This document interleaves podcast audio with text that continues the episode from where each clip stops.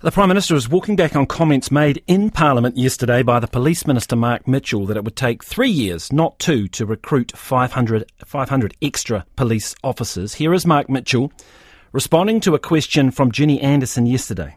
Can the Minister be clear that he is walking back on the coalition agreement that is undertaken to New Zealanders that he will deliver 500 additional police within two years? No, I'm saying that we have, as the incoming government, we have committed to 500 additional police officers over the term of this government, which yes is three years, and that is and that and that is and that is and that is well. If the if the minister had listened in the House last year, you would have heard me talking to this issue. Is the fact that as the incoming government and the advice that we got, as it became immediately apparent that there was big issues around recruiting. They can't fill current recruit wings. Um, the Australians are here recruiting our police officers, and we've got senior police officers that are getting ready to retire. Prime Minister Christopher Luxon is on the line now. Good morning, Prime Minister. Is Mark Mitchell wrong, is he? Well, firstly, Happy New Year, Corin. Happy New Year. Good, good, to be with you again as well. Hey, listen, um, no, look, I mean, our commitment is to deliver 500 more police officers in the first two years of this term of Parliament. Uh, that remains as it's set out in our coalition agreement. I think Mark could have expressed himself better. Uh, what he was talking to was some of the significant challenges that police are certainly facing with respect to that recruitment. Um, but we are an ambitious government, and to, we know it's hard, we know it's tough, we know it's challenging, but we're sticking with our 500 police officers. it doesn't sound, with respect, it didn't sound like a minister who was muddled in his thinking here. He was very explicit about it being a full term, the three years. Were have there been discussions in government about extending it to three years? Uh, no, I haven't been party to any of those conversations. Our commitment remains it's two, 500 police officers in two years. We do acknowledge that there are real challenges there. That's what Mark was trying to allude to, to give some colour and some commentary to. Um, but the reality is that you know we need to push on and actually as ambitious and be ambitious about it and go for it and make it. And we know it's hard. We know there's challenges. We know there's factors working against us. Uh, but the reality is um, it's an important mm. part of us restoring law and order as we did, tackle crime. Did New Zealand First seek clarification yesterday on this issue and ask you to reiterate that it is two years?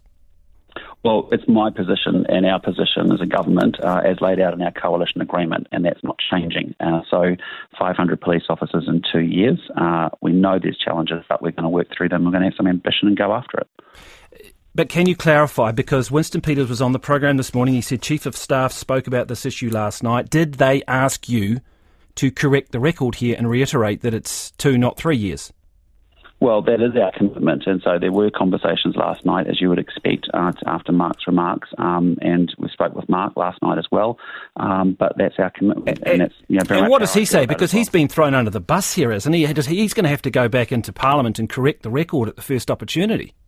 Oh, look, we'll work our way through that. But the bigger issue here is that we are serious about restoring law and order. And as a result, a piece of that is making sure that we can recruit more police officers.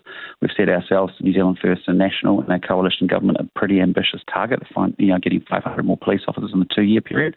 But we're up for that and we're going to go, go, go after that hard. Will Mark Mitchell go back to Parliament this morning? I think you're an urgency, aren't you? So it could be first thing and correct the record. Has he indicated that he will do that? Uh, again, that's something that we'll work through this morning. What was his reaction to your conversation with him? Oh, he understands that that's our goal. Our goal is five. He accepts that he, he, he misspoke. He's very determined to make sure that actually we deliver on that goal. But the reality is, he's also talking to the to the challenges that his police is facing uh, to do that. But we're up for that, uh, and we're going to be ambitious in going after that target. Can I ask you about another issue to do with ministerial um, standards? Is it your expectation that ministers, when they are asked questions by journalists, that they are truthful? Uh, as they, they, they should be, yes. I mean, absolutely. Are you confident that Casey Costello was truthful when answering questions from Guyon Espiner about excise tax on tobacco? Uh, as I understand it, um, you know, I, I, spoke with the minister and she clarified that she asked for a wide range of advice on smoking prevention. Uh, she received a delegation on, on smoking prevention from health officials uh, that include a range of topics, as I understood it, around you know, vaping, alternative tobacco products. I think social marketing and ongoing education campaigns, taxation of products, all of those things. Uh, and um, her officials will be coming back providing her advice on that. The advice the ministry, well, the, the advice that the ministry, well, in the paper that Guyon Espiner was referring to, the ministry says this is to Casey Costello. The additional information you provided to us proposed also to freeze the excise on smoked tobacco for three years. This is after her saying that she didn't seek advice. Now, how do you reconcile those? Well, no, I think what happened was she would have given a whole bunch of different party policy documents to her officials and said, look, I'm really interested in, in wanting to make sure we uh, lower smoking rates, particularly now that it's such a small uh, targeted group.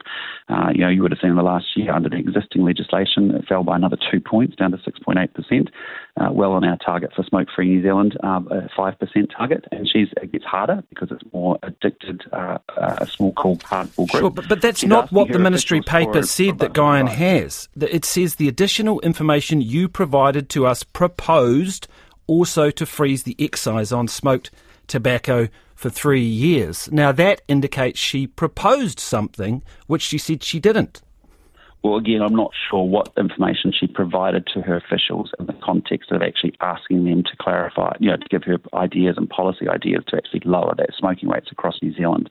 Um, so, you know, that's something you'd need to follow up with her. But well, are you? Well, is, no, are you going to follow we, it up with her to well, get clarification because this well, is an important issue around standards for ministers, which you made as opposition leader very clear as Labor went through a number of ministerial scandals that you would have very high standards for your ministers we do have high standards, and where ministers, um, you know, have actually, you know, ministers need to be as truthful as as, as, as possible. Uh, that's what I expect them to be doing. But all I'm saying to you is, with respect to the issue around excise tax, you know, we actually passed a piece of legislation uh, in no, late November. We, as a new newly formed government, was actually our first cabinet meeting where we increased the excise tax as we should expected uh, to do so, in, in line with what we've done in the past. And so, for me, um, you know, that hasn't been a proposal that's come to the government or to Cabinet at all. The Minister may have uh, sent some documents and asked for a whole bunch of policy responses.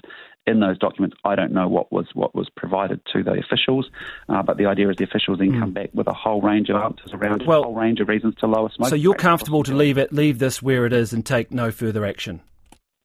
Yes, I mean, I mean, from my point of view, as I said, the minister, as I understand it from my conversations from her with her office, has clarified that she asked for a wide range of advice on smoking prevention, um, and uh, as I understand it, she provided some policy documents from different, I imagine, different political parties uh, in the coalition government, and gave those all over to officials uh, as part of them starting that process of identifying policies to to come back to the minister on how do we reduce smoking.